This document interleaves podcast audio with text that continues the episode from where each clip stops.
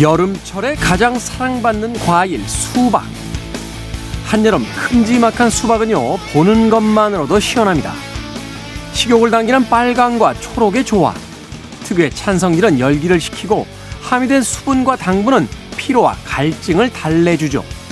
하지만 무엇보다 수박이 특별해지는 건 그 압도적인 크기일 겁니다. 혼자서는 도무지 다 먹을 용기가 안 나고 누군가와 같이 먹어야 한다는 것. 함께 나눠야 제대로 즐길 수 있는 수박처럼 서로의 기력을 챙기고 안부를 나누며 이 여름 잘 견뎌가시길 바랍니다. 김태훈의 시대음감 시작합니다.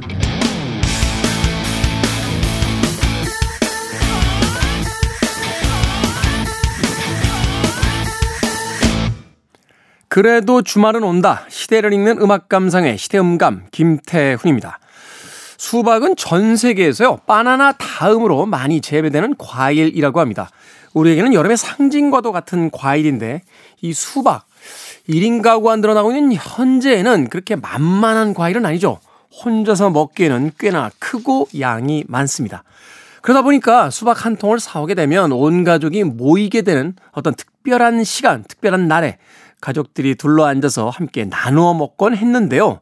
요즘에는 사실 그렇게 보기 쉽지 않은 풍경이기도 합니다. 무더위를 버텨내는 지혜처럼 힘든 일이 있을 때 누군가 나눌 사람이 있고 같이 그 힘듦을 견딜 수 있다라는 것 분명히 위로와 격려가 되지 않을까 하는 생각이 듭니다. 마치 한 통의 수박을 나눠 먹는 가족처럼요. 자, 김태훈의 시대 음감, 시대 이슈들 새로운 시선과 음악으로 풀어봅니다.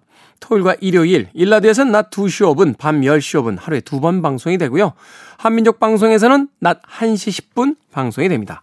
팟캐스트로는 언제 어디서든 함께 하실 수 있습니다. 자, 여름 되면 떠오르는 음악이죠. Seals and Crofts, Summer Breeze.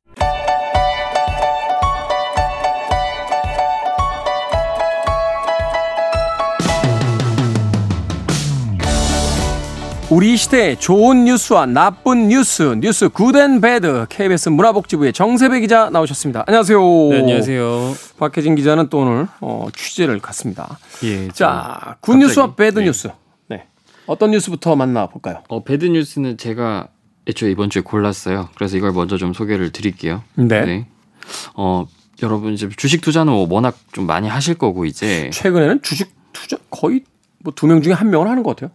진짜 이제 많이 하시죠. 아무래도 이제 투자하는 방법 자체가 예전에 비해서 너무 쉬워지기도 하고 그러니까요. 그만큼 그게- 보도도 많이 되고 관심도 많이 가지시고 그게 확실히 이제 이 스마트폰을 통해서. 어, 이 간소화되면서 과거에는 막 가야 됐잖아요. 제가 어릴 때 이제 뉴스 이제 초등학교 때 기억하면 그 항상 객장 같은데 이제 뉴스 화면 앉아 있잖아요, 앉아서 거기. 이렇게 뭘 자꾸 종이 같은 거에 쓰시고 그러니까 하루 종일. 예. 예. 근데 이제 뭐 요새는 그러니까요.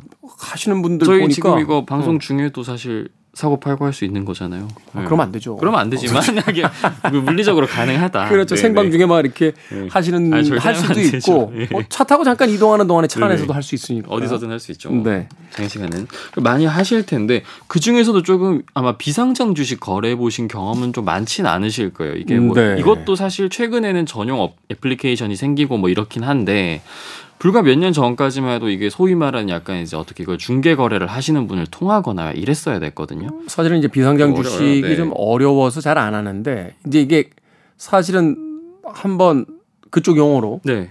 먹으면 많이 먹는다. 정말 예, 예, 대박의 그래서 여기 관심 있는 예. 분들 이 있죠. 그렇죠. 저도 사실 예전에 투자를 좀 했었었어요. 비상장하고. 음. 근데 이제 반대로 말하면 이거는 진짜 종이 조각이 될 수도 있는 것이고. 그렇죠. 상장이 네. 안 되면 이건 의미가 없잖아요. 음. 거예요. 네네.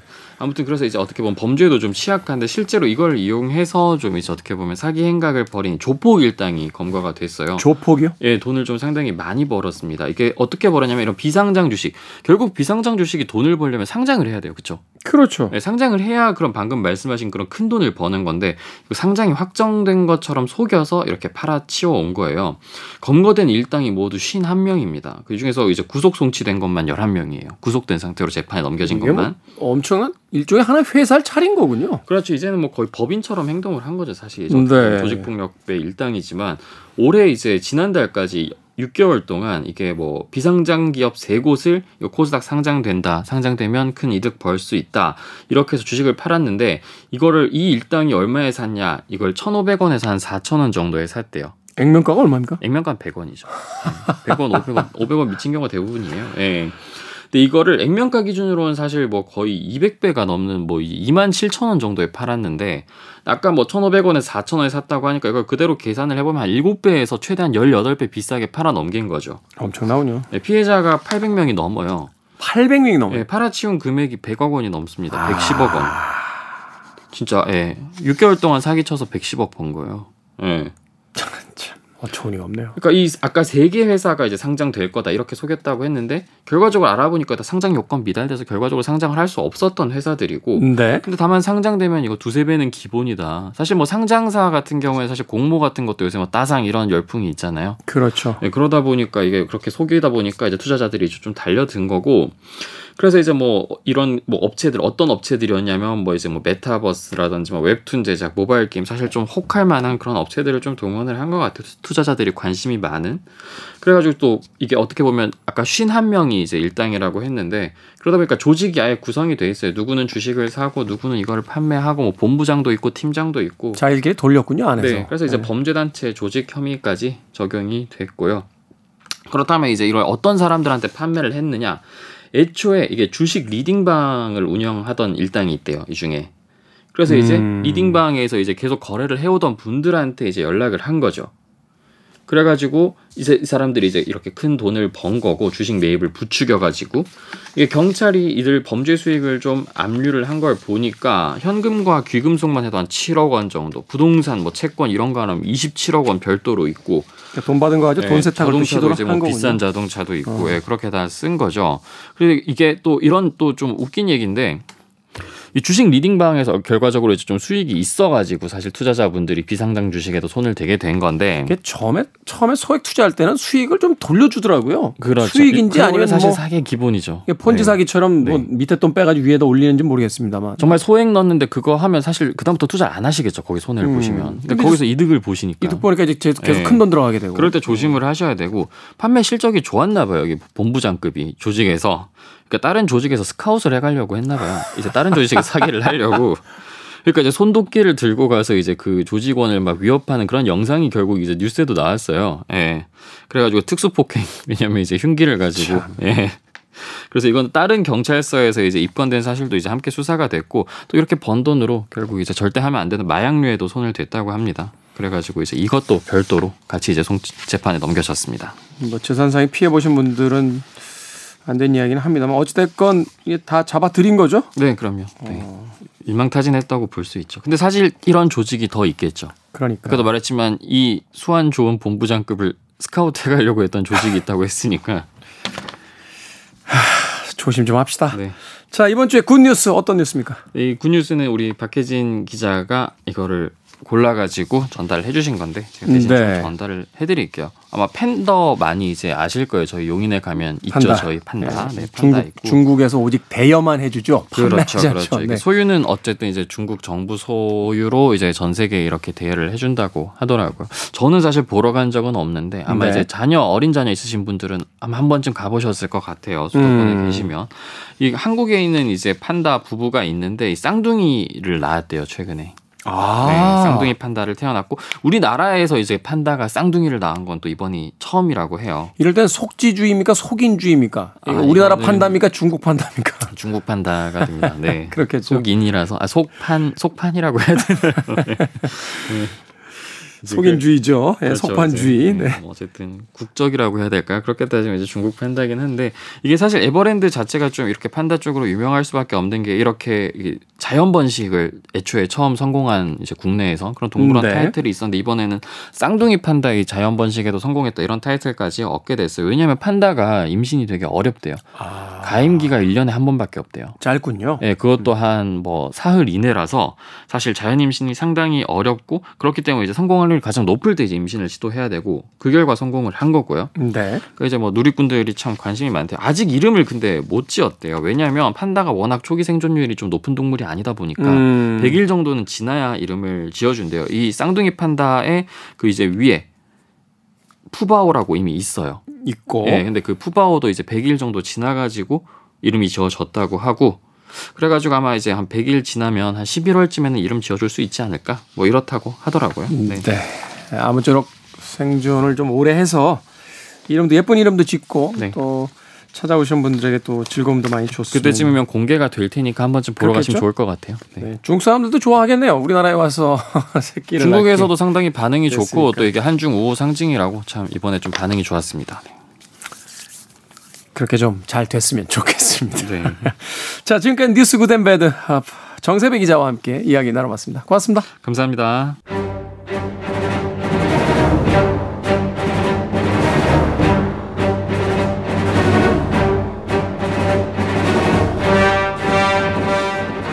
최근 한 조사에 따르면 성인 10명 중에 7명이 올여름 휴가를 가지 않겠다라고 말했다고 합니다. 그중 절반은 집이나 가까운 극장에서 못 본 영화와 드라마를 보겠다고 답했는데요. 방구석 휴가에서 최고의 가이드가 되어줄 이 시간. 우리 시대의 영화 이야기. 영화 속 우리 시대의 이야기. 무비 유한. 최강희 영화평론가 나오셨습니다. 안녕하세요. 예, 안녕하십니까? 여름 휴가를 가지 않겠다. 무려 10명 중에 7명이나 이런 이야기를 했다고 합니다. 고물가, 고환율의 시대에 이제 사실은 사는 것이 그렇게 여유가 없다 하는 의미가 될 것 같은데 네. 최각인 평론가는 휴가 가십니까? 예, 그 여름 휴가는 안 간 지 뭐 되게 오래됐고요. 아 그래요? 예, 뭐 사회생활 시작하면서 여름 휴가란 걸 가본 적이 없어요. 저는 에? 일찌감치 네. 어, 여름 휴가 늘 패스를 했습니다. 돈이 없기 때문에. 그래서 아니 잠깐만. 그게 어떤 특정 시기라는 사회생활 처음 시작할 때부터 아니 그래도 제가 알고 있기로 꽤 안정적인 직장에서 직장 생활을 오래 하신 거로 알고 있는데. 아 그러니까 여름에 가면 어딜 가든지 뭐 이렇게 돈이 많이 들고 사람들이 많고 북적북적 되니까 차라리 가을에 가자 이렇게 음. 생각을 해서 어 직장 생활 하면서 늘 가을에 예, 그 휴가를 갔는데 네. 오히려 또 좀 사람들이 적고 하니까 예, 좀 여유 있는 휴가를 즐길 수가 있, 있더라고요. 그렇군. 근데 그게 이제 뭐 자영업 하시는 분들 특히 네. 이런 분들은 7월 말 8월 초로 딱 뭐 고정되다시피 돼 있지 않습니까? 근데 그분들이 네. 그때 갈 수밖에 없는 또 이유가 있대요. 뭐 여쭤봤더니 음. 대부분의 직장인들 휴가도 되게 그때이기 아, 때문에 예, 예. 자영업이 그 영업 매출이 뚝 떨어진대요. 음. 그러니까 그분들 갈 때 같이 갔다가 아, 그분들 돌아올 때 같이 돌아오신다고 아. 이야기를 하더라고요. 그렇기도 하거니와 이제 자영업 하시는 분들은 식재료라든가 뭐, 뭐든지 그 얻으려면 도매 쪽에서 계속 일을 하셔야 되는데 네. 이제 도미노 효과죠. 그쪽도 그쪽도 그때 논다? 예, 예. 그때 아. 놀기 때문에 같이 노는 거죠. 그러니까. 예, 예, 예. 근데 사실 그것도 되게 이상해요. 어, 전 국민이 같은 시기에 같이 논다는 것도 그렇죠. 어, 좀 아니 뭐 학교 다닐 때. 방학도 아니고 저도 네. 사실은 여름 휴가 안 간 지는 꽤 됐습니다. 여름에는 말씀하신 그 비슷한 이유이기도 하고 음. 여름에는 저는 그냥 우리나라가 제일 좋아요. 아. 어 그냥 주말에 뭐 부산이나 뭐 이렇게 음. 동해 잠깐 갔다 오면 되니까 요새는 뭐 동해 같은 경우도 이제 참월구 가면 2시간에 3시간 가잖아요. 그러니까 아, 그렇죠. 저는 겨울을 싫어해서 아. 어, 겨울에 견디다 견디다 겨울 휴가를 갑니다. 그때는 좀 뭐 겨울잠 주무세요? 아니 그 조금 조금 여유가 있으면 이렇게 따뜻한 나라로 가고 여유가 없으면 아 도저히 못 견디겠다. 그래서 아. 이제 집에서 예, 예, 예. 며칠 동안이라도 안 나가고 아. 예, 겨울을 이렇게 보내게 되는데 예. 사람마다 조금씩 다를 것 같아요. 어, 뭐. 그렇죠. 근데 뭐 좀 세상이 좀 많이 나아져서 이제 우리나라도 유럽처럼 그냥 여름에 한 달 정도 쉴 수 있으면 좋겠어요. 어, 휴가를 한 한 달. 제가 예. 얼마 전에 그 옛날 영화를 다시 보는데 예, 그 메트로폴리스라고 하는 그 프리츠 랑의 이 예. 음, 독일 감독의 1927년도 작품이죠 흑백 네, 영화. 네, 네. 거기 이제 소위 이제 노동자 계급과 이제 그 위에 이제 뉴 바벨이라고 해서 그 지배 계급 간에 이렇게 막 이렇게 부딪히는 당시 음. 네. 어떤 사회상을 그린 영화인데 거기서 이 부잣집 아들이요. 네. 우연히 노동 체험을 하고 와서 이렇게 아버지한테 얘기해요. 아버지, 하루에 10시간이 그렇게 긴지 처음 알았습니다.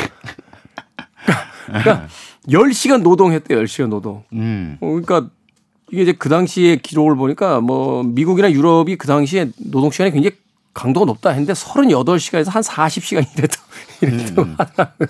그래서 음, 뭐 여러 가지 생각이 드는 예, 예. 예, 그런 영화이기도 했습니다. 네.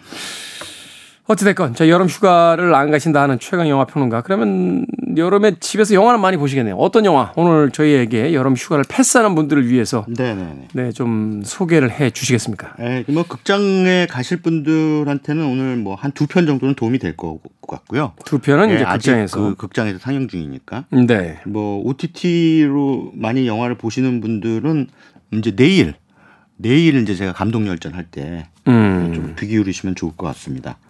어 일단 제가 지난주에 소개해 드리려다가 아 지난주래요. 지난달 지난달에 지난달. 소개해 드리려다가 에, 좀 시간이 안 돼 가지고 그냥 건너뛰었는데요. 에, 이 영화는 그 사실은 그냥 뭐 건너뛰어도 되는 작품입니다. 근데 그, 그 정도예요? 아니 뭐 어, 그렇게 뭐 아주 어, 영화를 건너 뛰었다고 해서 큰일 날 그런 작품은 아닌데 이번에 제가 소개해드릴 영화들이 전부 헐리우드 영화라서 이제 구색 맞추기로 한국 영화 하나 끼워 넣습니다. 음. 그게 귀공자라고 하는 작품입니다. 귀공자. 예, 예. 김선호 배우의 네, 네, 주연작으로 알려졌었고 이게 네, 꽤 화제작이었는데 흥행 성적은 그렇게 좋지 않았어요.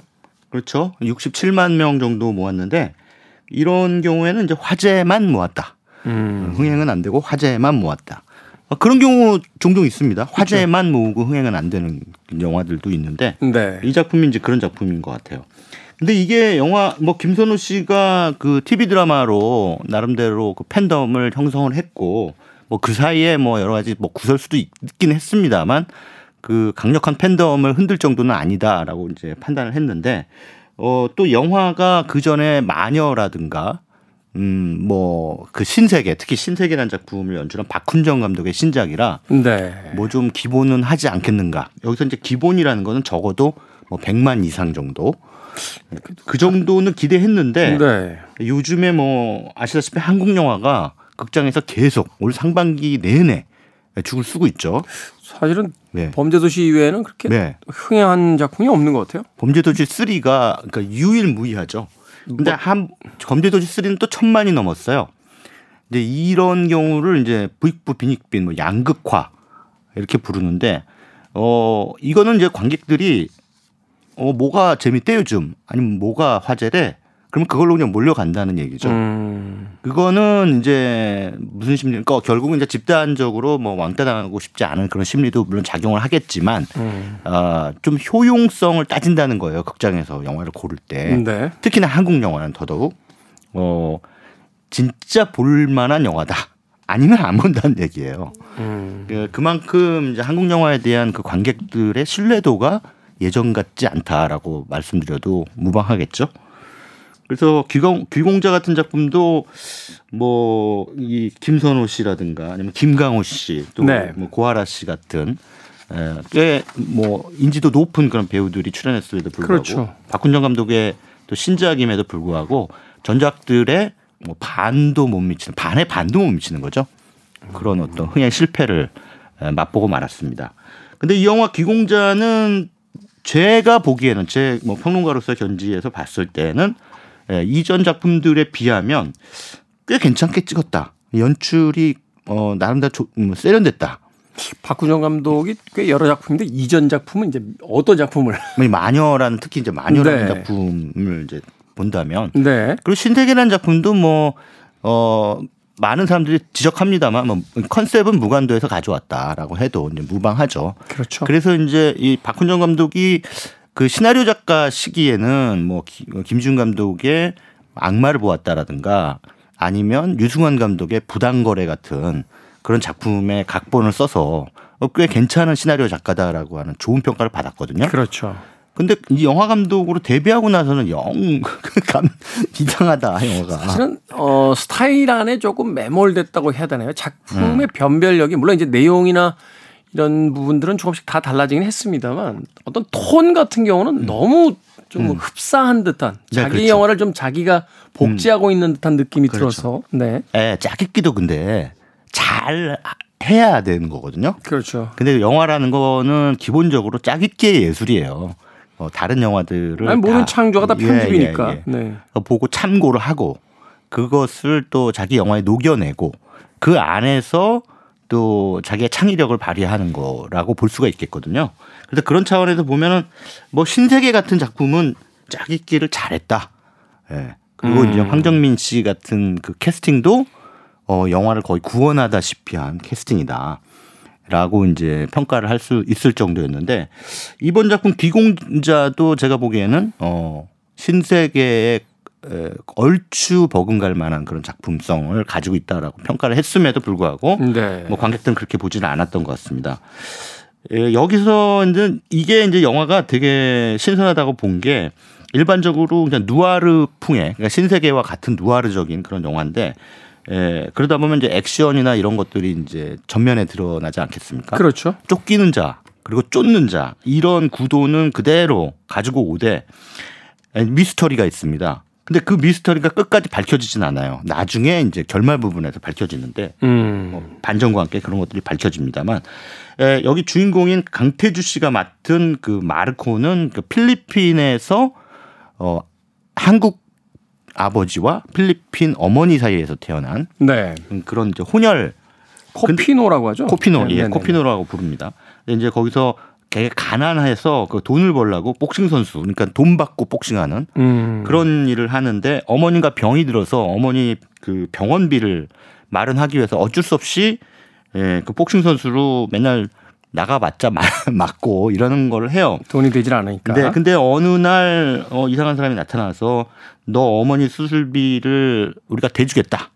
대신 어, 한국에 있는 너의 아버지가 부르니까 아버지한테 가라. 어. 이런 그 얘기를 전합니다. 그래서 한국으로 그 사람들 따라서 아버지한테 가, 가고 있는데 어떤 정체불명의 남자가 나타나서 그를 막 추격하고 음. 그리고 그 그와 동행하는 사람들은 또 그 정체불명의 남자와 싸우고 이런 가운데 또 어, 또 다른 추격 그 그룹들이 나타나고 근데 이거는 이제 영화상에 드러납니다. 그 한의사라고 재벌 2세 네. 재벌 2세가 어, 이 마르코가 한국으로 오르는 것을 방해하는 거죠. 막으려고. 네네. 그리고 또 어떤 여성이 마르코를 또 도와줘요. 근데 이 여성은 이제 그 고아라 씨가 맡았는데 어, 윤주라고 하는 인물입니다. 이 여성이 왜 마르코를 도와주는지에 대해 영화는 설명을 하지 않아요. 음. 그럼 뒤에서 추격하는 세력이 이제 두 사람이죠. 그 김선호 씨가 연기한 귀공자. 네. 예, 그리고 재벌 2세인 한의사 씨가 보낸 사람들. 이렇게 해서 그리고 마르코를 비호하는 어, 윤주. 네. 그러니까 이들은 각자 어떤 동기로 어, 마르코를 저렇게 추격하는 것인가. 음. 요거는 이제 비밀로 남겨둔 상태라서 어, 뉴아르적인 추격 액션과 그 미스터리가 한꺼번에 이렇게 맞물리는 그런 구도 구조로 이루어지기 때문에 어, 잘 보면 잘 봐야 됩니다. 잘 보면 잘 봐야 되는군요. 잘 보면 꽤 재밌어요. 음. 그런 구도 자체가. 예. 그러니까 빠져들게 만드는 몰입감을 유도하는 요소들이 영화 속에 있다. 그런 차원에서 저는 이 영화가 어 박훈정 감독의 그간의 필모그래피를 감안했을 때는 꽤 어, 제법 어, 영화답게 만들었다. 그렇게 생각했는데 또 제가 좋게 평가하니까 또 흥행이 안 되네요. 흥행이 안 된 요인이 뭘까요?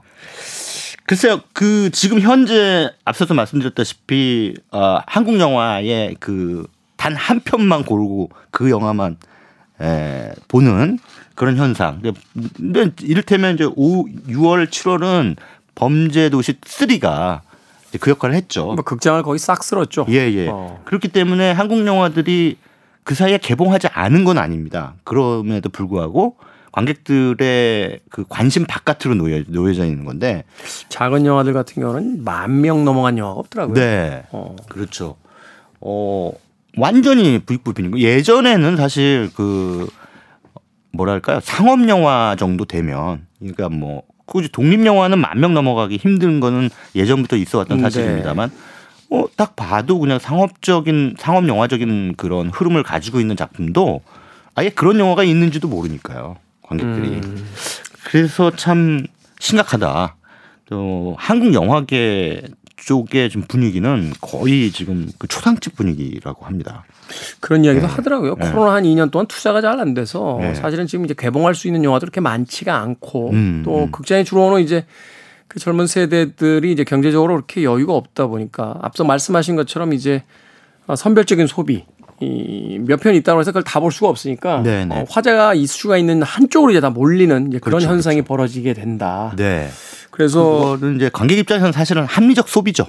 그게 그렇죠. 예, 근데 뭐 예. 귀공자뿐만이 아니죠. 지금 뭐 인디아나 존스도 생각보다는 그렇게 흥행이 잘 안 되는 것 같고 그렇습니다. 애니메이션인 그 스파이더맨 어크로스 더 유니버스도 되게 호평인데 네네네. 100만이 안 됐더라고요. 그렇죠. 어, 근데 엘리멘탈이라는 작품은 지금 300만이 넘었어요. 그것도 아마 그건 방학 시즌에 예, 예, 예. 아이들하고 온 어머님들이 맞습니다. 아닐까 하는 생각이 드는데. 그거는 사실은 그 그것도 사실은 어떻게 보면은 가족 단위 가- 관객들한테는 합리적 소비. 음, 그 음. 이거 딱 하나를 고르는 거죠. 아마 어머니들 사이에서 입소문이 퍼져가지고 자녀들과 어머니가 이제 예, 같이 예. 보기에 가장 좋은 작품이다. 네, 이런 네, 방식으로. 그렇게 해서 이제 흥행이 되고 있는 것 같은데 어, 어, 한국 영화가 큰일 났다는 건 대단히 이제 문화적인 차원에서는 좀 문제입니다. 아, 네. 대단히 우리의 이야기를 어, 우리의 영화 문법으로 풀어낼 만한 그런 작품이 음. 없다. 이거는 사실 기생충이 아카데미상 받은 지 불과 불과 지금 몇년된 겁니까? 한 3년 됐나요? 음, 어, 그렇죠. 예, 예. 그러 뭐 칸영화제에서 상 받고 뭐 기생충이 아카데미에서 또 작품상 받고 하면서 우리가 와 한국 영화가 대단하다. 뭐 난리 난리 났다. 뭐 앞으로 한국 영화 시대다. 이런 것들이 다 섣부른 샴페인 터트리기였다. 라는 거를 보여주고 있죠. 당장 몇 년 후에 이런 상황이 될 줄은 누가 알았겠습니까? 야, 한국 영화 참 음, 극장에서 지금 위기군요. 네네. 음악 한 곡 듣고 와서 어, 다음 영화들 만나보도록 하겠습니다. 귀공자라고 하니까 이 아티스트 생각났습니다. 프린스의 When Doves Cry 듣습니다. 프린스의 When Doves Cry 듣고 왔습니다. 자, 최강희 영화 평론가와는 함께하는 무비 유환 여름 휴가를 맞이해서 극장가의 또 개봉작들 만나보고 있습니다. 앞서서 이제 귀공자는 조금 이제 개봉이 됐던 어, 네네. 시기가 좀 지나간 영화였고 어, 이제 소개해 주실 어, 영화들 어떤 영화입니까? 네, 뭐 지난달 말에 또 개봉했는데요. 어, 뭐 앞서 김태훈 씨가 말씀하셨지만 인디아나 존스가 100만 명이 못 넘는. 아, 그러니까 이게 세대가 바뀌었다는 걸 바로 이, 이 대목에서 아마 확인할 수 있는 게 아닌가 하는 생각이 들어요. 인디아나 존스의 그 해리슨 포드 얘기하면 누구야? 이렇게 하는. 여든이 넘으셨어요. 여든이. 여든이 넘으셨다. 예, 예. 80이 넘으셨는데 어, 저 사람이 뭐 유명한 사람이야? 이렇게 이제 물어보는 반문하는 젊은이들이 많다고 합니다. 음, 아이들은 잘 모르겠죠. 젊은 예, 예, 세대들은 또. 네. 뭐 그렇지만 어찌됐든 80년대 1980년대를 인디아나 존스와 함께 나셨던 뭐 그때 10대 20대를 보내셨던 분들 지금은 이미 뭐 50대 이상이 되셨겠습니다만 근데 그런 분들이 이제 추억의 한 페이지를 장식했던 그런 시리즈이기 때문에 어 인디아나 존스 이제는 80대가 된 해리슨 포드가 또 어, 어떠한 그 모험을 펼치는지 또 궁금하시지만 네, 또 그런 분들은 또 이상하게 또 나이 드신 분들은 또 우리나라에서 그 극장을 잘 안 가요. 이게 사실은 이제 네. 40대, 50대 관객들이 극장에 자주 가야 되고 많이 가야 되는데 네, 네. 잘 못 가요. 사실은 일상에 치이다 보면 맞아요. 그러니까 네. 이 타겟을 가진 영화들이 사실은 그렇게 크게 흥행을 못 하더라고요. 예, 예, 어, 예.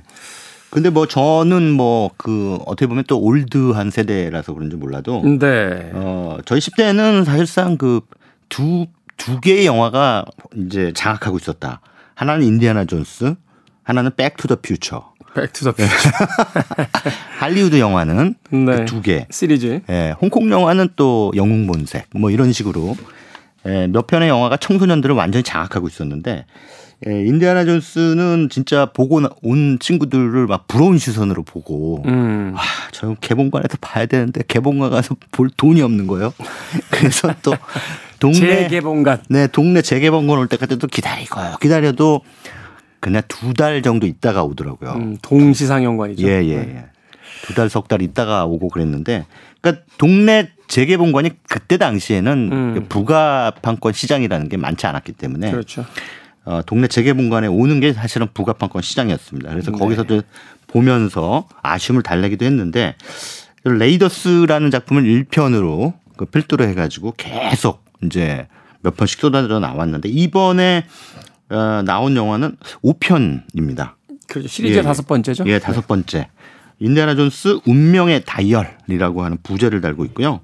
어, 이번에는 사실은 4편까지는 에, 스티븐 스필버그가 연출했습니다. 네. 예, 그러니까 네 편의 영화 모두 스티븐 스필버그가 감독하고 원하는 사실은 조지 루카스가 이 스티븐 스필버그하고 조지 루카스하고 또 아주 어렸을 때부터 절친이죠. 콤비였고 또 TV 예, 콤비. 시리즈도 만들었었잖아요. 예, 예. 네. 그래서 이 인디아나 존스는 사실 기획자는 조지 루카스였고 스티븐 스필버그가 연출을 했는데 4편까지 스필버그가 쭉 하다가 이번에는 조금 이제 연배도 있으시고 하니 후배한테 맡겨보자 해- 하셨는지 사실은 4편이 흥행이 참패했어요. 음, 어, 그랬죠. 어. 그거를 또 아유 근데 내가 뭘 또 이 나이에 이러셨나 봐요.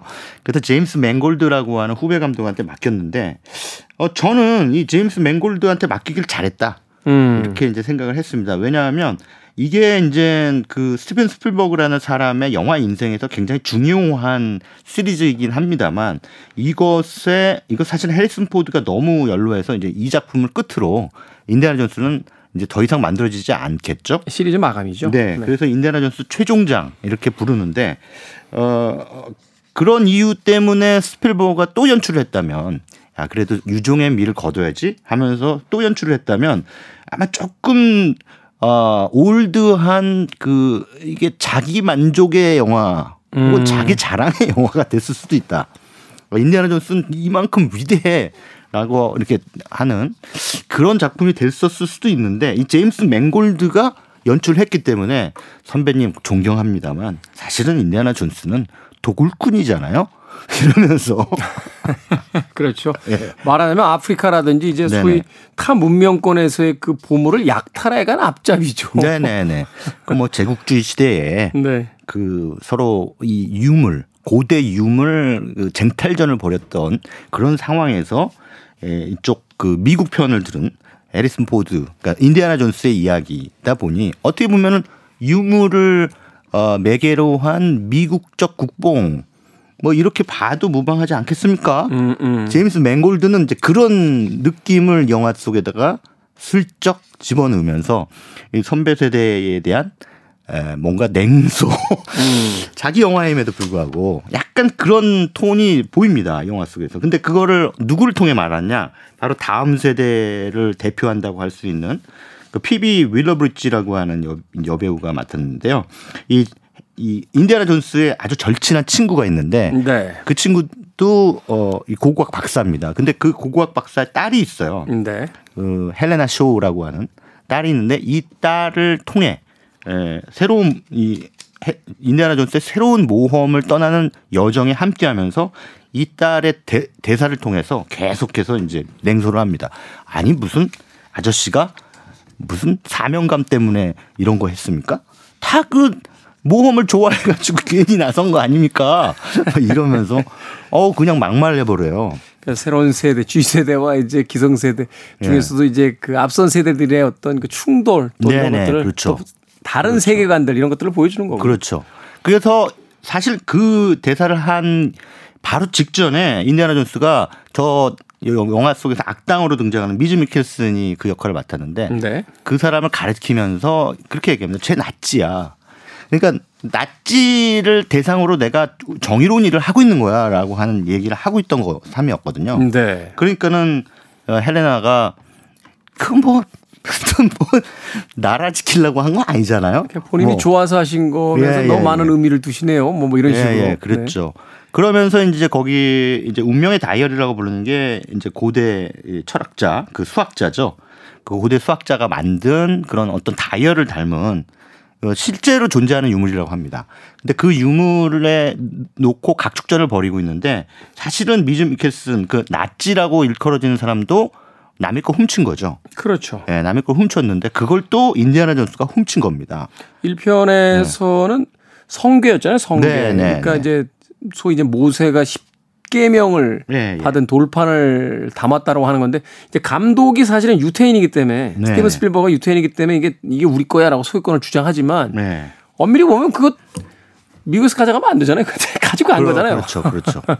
그래서 그 또 그거를 인디아나 존스가 또 훔쳤고 음. 그걸 또 헬레나가 어 경매에다가 넘길 소- 심산으로 훔칩니다. 그래서 이렇게 이렇게 이렇게 해서 그 유물이 이렇게 주인이 달라지는데 그거 가지고 서로 만나 가지고 음, 음. 입다툼을 말다툼을 하는 장면이 등장하는데 그 장면이 굉장히 재밌습니다.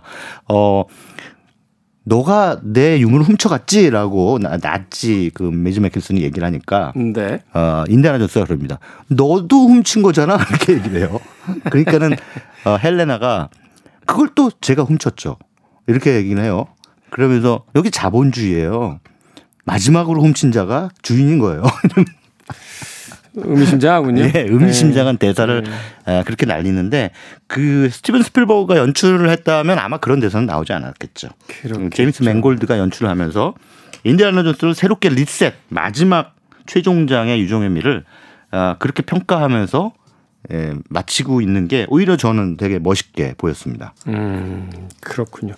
세대가 달라지고 시대가 바뀌면서 이제 우리 과거에 우리가 낭만적인 세계관을 쳐다봤던 혹은 우리 중심의 어떤 선, 어, 하나, 함으로써 우리가 이제 선하다고 믿는 그런 어떤 세계관을 쳐다봤던 그 영화의 어떤 이 내용들을 완전히 이제 전복시키게 되는 네. 거군요. 어, 네. 우리는 사실은 굉장히 낭만적인 어떤 모험가로 봤었는데 생각해 보면 결국 인디아나 존스도 남의 나라에 가서 허락받지 않은 유물들을 도굴해 온 도굴꾼에 불과하지 않느냐. 그렇죠. 그것을 통해서 이제 말하자면 제국주의 시대의 어떤 미국 역사라든지 이런 예. 것에 대한 새로운 어떤 평가를 하고 있는 거네요. 그렇죠. 그래서 이제 이게 1969년이 배경이라는 게 의미심장한데 그때 이제 우리 달에 착륙했지 않습니까 인류가. 아폴로 11호가 달에 갔죠. 네네. 그때 모험을 시작합니다. 근데 해리슨 포드, 인디아나 존스는 어떤 고대 그리스라고 하는 과거를 향한 여행을 시작하잖아요. 그렇죠.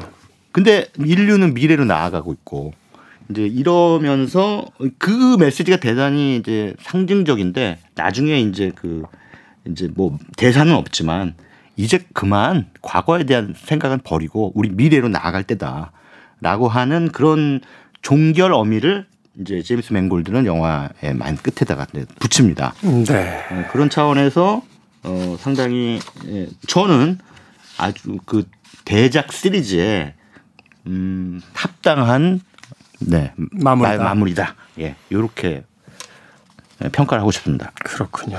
사실 이제 우리 같은 세대들은 이제 이 얘기가 굉장히 의미심장합니다만 이미 미래로 가고 있는 젊은 세대들은 과거 얘기를 굳이 하나요? 하면서 미래로 가고 있는 것은 아닐까 하는 네. 생각 해봤습니다. 준비된 영화가 더 있었습니다만 시간 관계상 인디애나 존스 운명의 다이얼까지 소개를 받도록 하겠습니다. 자 최광희 평론가는 어, 내일 다시 만나도록 하겠습니다. 고맙습니다. 네, 감사합니다. 저도 끝 인사 드립니다. 인디아나 존스 시리즈의 그 최종 극에 대한 이야기 나눴으니까요. 어, Raiders March 이 곡 오늘 끝곡으로 준비하겠습니다. 지금까지 시대음감의 김태훈이었습니다. 고맙습니다.